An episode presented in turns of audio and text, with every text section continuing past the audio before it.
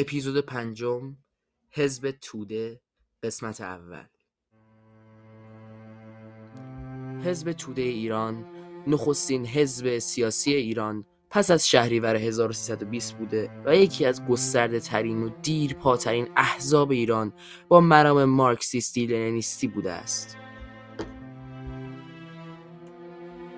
در پی اشغال ایران از سوی متفقین کنارگیری رضاشاه از سلطنت و آزادی شماری از زندانیان و تبعیدیان سیاسی جلسه مؤسسان حزب توده ایران در هفتم مهر ماه سال 1320 با حضور برخی از رهبران و اعضای پیشین حزب کمونیست ایران چند تن از فعالان سیاسی عصر مشروطه و عدهای از اعضای گروه 53 نفر در تهران تشکیل شد.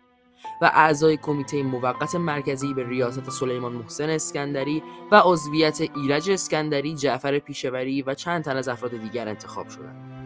طرح اساسنامه را پیشوری نوشت و طرح مرامنامه را وی و ایرج اسکندری نوشتند.